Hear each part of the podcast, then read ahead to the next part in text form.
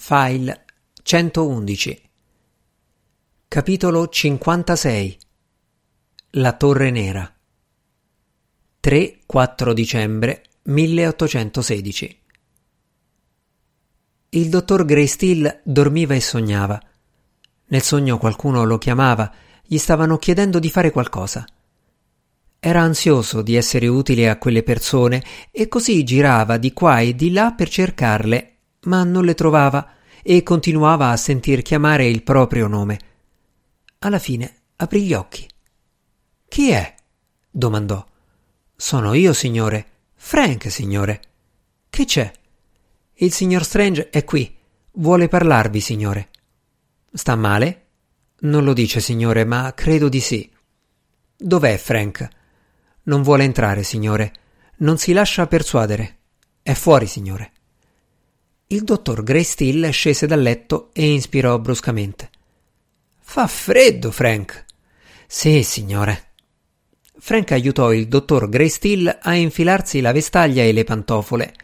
Attraversarono molte stanze buie, camminando con passi ovattati su acri di pavimenti di marmo. Nel vestibolo era accesa una lanterna. Frank aprì il portone di ferro, prese la lanterna e uscì, seguito dal dottore. Una rampa scendeva nel buio. Soltanto l'odore del mare, lo sciabordio dell'acqua contro la pietra, l'occasionale scintillio e il movimento nell'oscurità facevano capire all'osservatore che in fondo alle scale c'era un canale. Qualche casa lì intorno aveva una lampada alle finestre o sui balconi, ma a parte questo tutto era silenzio e buio. Non c'è nessuno qui, esclamò il dottor Greystill. Dov'è il signor Strange? In risposta, Frank puntò il dito verso destra. Una lampada si accese improvvisamente sotto il ponte e alla sua luce il dottor Greystill vide una gondola in attesa. Il gondoliero spinse l'imbarcazione verso di loro e il dottor Greystill poté vedere che a bordo vi era un passeggero. Nonostante ciò che aveva detto Frank, al dottore occorse un momento o due per capire chi fosse. Strange! esclamò. Buon Dio, che cosa vi è accaduto? Non vi avevo riconosciuto. Mio. mio caro amico. Il dottore non riusciva a trovare la parola giusta. Nelle ultime settimane si era abituato all'idea di potersi presto trovare in un rapporto molto più stretto con Strange. Entrate. Frank, presto. Andate a prendere un bicchiere di vino per il signor Strange. No, gridò Strange con una voce rauca, diversa. Disse qualcosa parlando rapidamente con il gondoliero. L'italiano di Strange era decisamente migliore di quello del dottor Greystill, il quale non capì ciò che aveva detto, ma il significato divenne ben presto chiaro quando la gondola cominciò a scostarsi dalla banchina.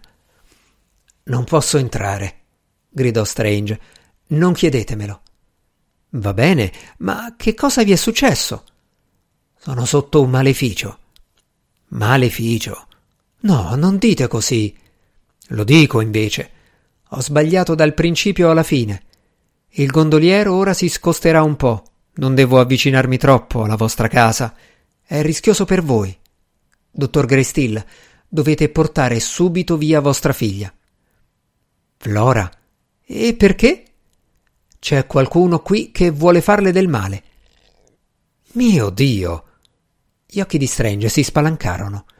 C'è qualcuno che vuole imprigionarla per tutta la vita in un'esistenza di infelicità incessante. Vuole renderla schiava e sottomessa a un incantesimo folle, in un'antica prigione fatta di gelidi sortilegi oltre che di pietra e di terra. Un essere malvagio. Malvagio. O forse non così malvagio, dopo tutto, perché non fa altro che seguire la sua natura. Non è così? Come potrebbe non farlo? Il dottor Greystill e Frank non capivano niente. Siete ammalato, signore, disse il dottore. Avete la febbre. Venite, Frank vi darà da bere qualcosa che scaccerà questi brutti pensieri. Entrate in casa, signor Strange. Si fece da parte sui gradini per lasciar avvicinare Strange, il quale, tuttavia, non gli prestò la minima attenzione. Credevo cominciò Strange, ma si interruppe immediatamente. Tacque così a lungo da far pensare che avesse dimenticato ciò che voleva dire, ma alla fine riprese. Credevo che Norrell avesse mentito soltanto a me, ma sbagliavo. Sbagliavo completamente. Ha mentito a tutti. Ha mentito a tutti noi. Disse qualcosa al gondoliero e la barca si allontanò nel buio. Aspettate! Aspettate! Gridò il dottor Greystill. Ma Strange era già sparito. Il dottore continuò a fissare le tenebre sperando che ricomparisse, ma non fu così. Devo seguirlo, signore? domandò Frank. Non so dove stia andando. Probabilmente a casa sua, signore. Potrei seguirlo a piedi. Per dirgli che cosa, Frank? Non ci ascolterebbe in questo momento. No, rientriamo. Dobbiamo pensare a Flora. Ma una volta in casa, il dottor Greystill rimase lì impalato senza nessuna idea di ciò che avrebbe fatto. Improvvisamente dimostrava tutti i suoi anni. Frank lo prese gentilmente per un braccio e lo guidò giù per un'oscura scala di pietra fino alla cucina. Una cucina molto piccola per servire tante stanze così grandi e piene di marmi. Durante il giorno era un locale umido e buio, illuminato da una sola finestra alta sulla parete, giusto al di sopra del livello dell'acqua all'esterno. Una finestra chiusa da una pesante inferriata. Ciò significava che la maggior parte della stanza rimaneva al di sotto del canale. Eppure, dopo l'incontro con Strange, sembrava un luogo caldo e accogliente. Frank accese altre candele e ravvivò il fuoco poi riempì il bollitore e preparò il tè per tutti e due. Il dottor Grestill, seduto su una comoda sedia da cucina, fissava la fiamma, immerso nei suoi pensieri. Quando parlava di qualcuno che vorrebbe fare del male a Flora, disse alla fine. Frank annui come se sapesse che cosa avrebbe detto in seguito il padrone. Non ho potuto fare a meno di pensare che intendesse alludere a se stesso riprese il dottore. Teme di poter fare del male e così è venuto a mettermi in guardia. Ma è proprio così, signore, intervenne Frank. È venuto qui per avvertirci, il che dimostra che è un uomo buono in fondo. È un uomo buono, ripeté il dottore con convinzione, ma è accaduto qualcosa. È la magia, Frank. Deve essere la magia. È una professione molto strana e ammetto di rimpiangere che il signor Strange non sia, che so, un soldato, un pastore o un avvocato. Che cosa diremo a Flora, Frank? Non vorrà partire, potete starne certo. Non vorrà lasciarlo, specialmente ora che. ora che sta male. Che cosa posso dirle? Dovrei partire con lei, ma in questo caso chi resterebbe a Venezia per prendersi cura del signor Strange? Voi e io resteremo qui per aiutare il mago, signore, ma fate partire la signorina Flora con la zia. Sì, Frank, sì, faremo così. Anche se devo dire, signore, soggiunse Frank, che la signorina Flora non ha bisogno di qualcuno che badi a lei. Non è come le altre giovani dame. Frank era vissuto così a lungo con i Grey Steel da aver preso l'abitudine di famiglia di considerare la signorina Grey Steel una creatura di capacità e di intelligenza eccezionali. Sentendo di aver fatto tutto ciò che potevano per il momento, il dottor Greysteel e Frank tornarono a letto. Ma una cosa è fare piani nel cuore della notte, un'altra realizzarli alla piena luce del giorno. Come aveva predetto il dottor Greysteel, Flora protestò con la più grande veemenza all'idea di essere mandata via da Venezia e da Jonathan Strange. Non riusciva a capire perché avrebbe dovuto partire. Perché, le spiegò il dottor Greystill, il signor Strange stava male. Ragione di più per rimanere, affermò sua figlia, avrebbe avuto bisogno di qualcuno che lo assistesse. Il dottor Greystill cercò di suggerire l'idea che la malattia di Strange fosse contagiosa, ma per principio e per inclinazione era un uomo onesto. Non aveva molta pratica nel dire bugie e lo faceva male. Flora non gli credette. La zia Grestill non capiva quel cambiamento di programma più della nipote. Il dottor Grestill non riuscì a far fronte al loro attacco combinato e fu costretto quindi a confidarsi con la sorella e a rivelarle ciò che era accaduto durante la notte. Per sua sfortuna non aveva talento nel ricreare le atmosfere e il particolare senso di gelo prodotto dalle parole di Strange mancò completamente nella sua spiegazione. La zia Grey Still capì soltanto che Strange aveva parlato in modo incoerente e concluse, ovviamente, che era ubriaco. La cosa, pur molto brutta, non era insolita tra i gentiluomini e non sembrava un valido motivo per lasciare la città. Dopotutto, Lancelot disse Ti ho visto in condizioni ben peggiori a causa del vino. Ricordo quando eravamo a cena dai Sixsmith e tu hai voluto a tutti i costi dare la buonanotte alle galline. Sei sceso nel cortile, le hai fatte uscire dal pollaio e quelle bestie sono scappate dappertutto e una buona metà è stata mangiata da una volpe. Non ho mai visto Antoniette tanto arrabbiata con te. Antoniette era la defunta moglie del dottore. Una storia vecchia e di poco conto, e il dottor Grestill l'ascoltò con crescente esasperazione. Per amor di Dio, Luisa, sono un medico. So riconoscere l'ubriachezza quando la vedo. Fu chiamato Frank, il quale ricordava con maggior precisione le parole di Strange. Le visioni che riuscì a evocare di Flora imprigionata per l'eternità furono sufficienti a terrorizzare la zia e in un tempo brevissimo ella fu ansiosa al pari degli altri di portare via Flora da Venezia. Tuttavia insistette su una cosa che non era venuta in mente né al dottore né a Frank, ossia che a Flora fosse detta la verità.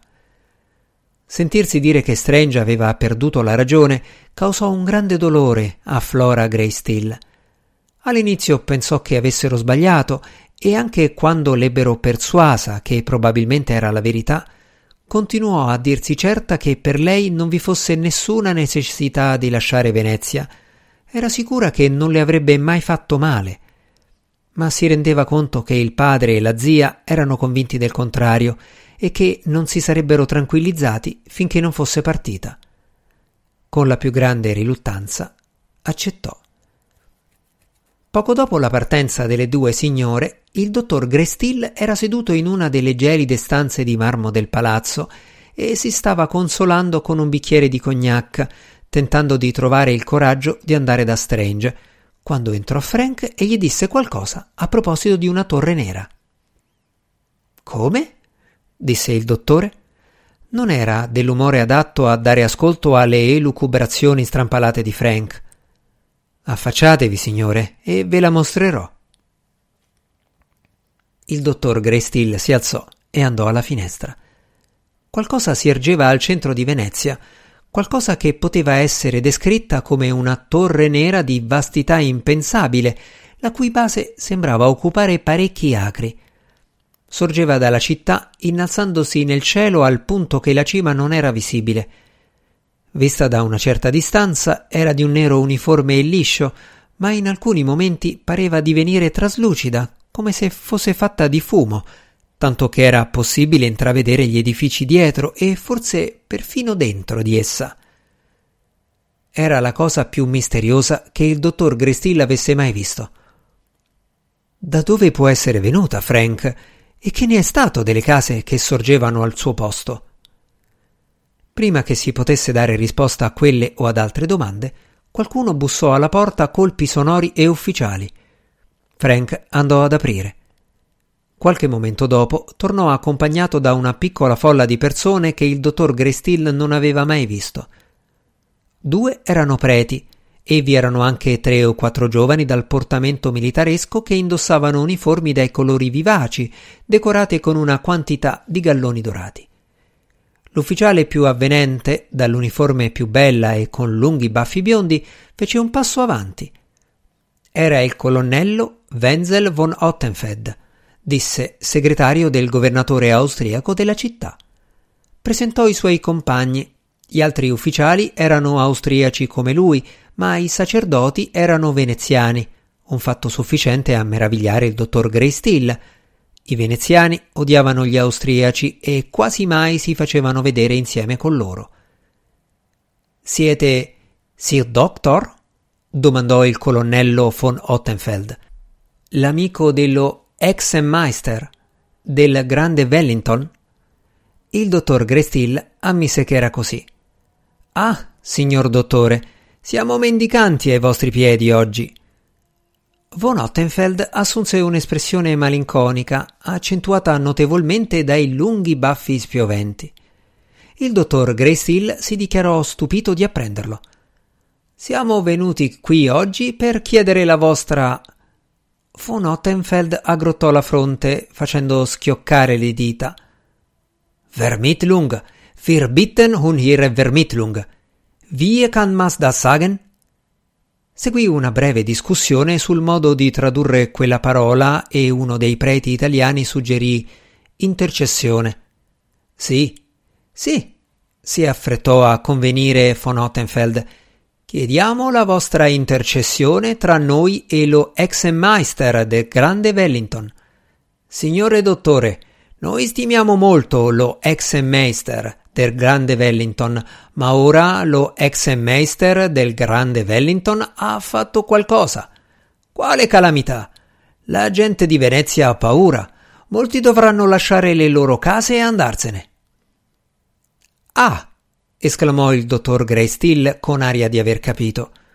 Rifletté per un momento e la comprensione si fece strada in lui.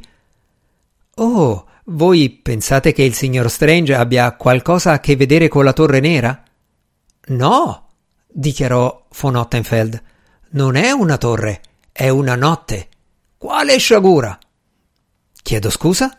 disse il dottor Greystill e guardò Frank in cerca di aiuto ma Frank si strinse nelle spalle.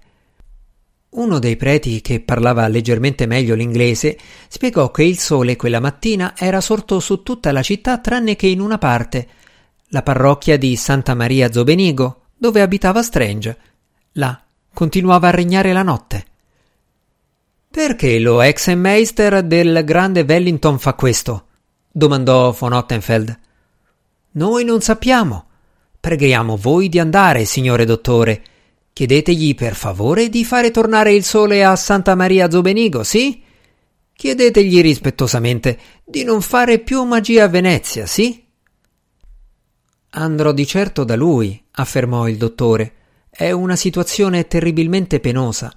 Eppur essendo sicuro che il signor Strange non abbia fatto questo in modo deliberato, che si rivelerà tutto quanto un errore, Sarò felice di poter essere di aiuto in qualsiasi modo. Ah, disse ansiosamente il prete che parlava bene inglese alzando una mano, come se temesse che il dottor Greystill volesse precipitarsi a Santa Maria Zobenigo in un istante. Ma portate con voi il vostro domestico, per favore, non vorrete andare da solo.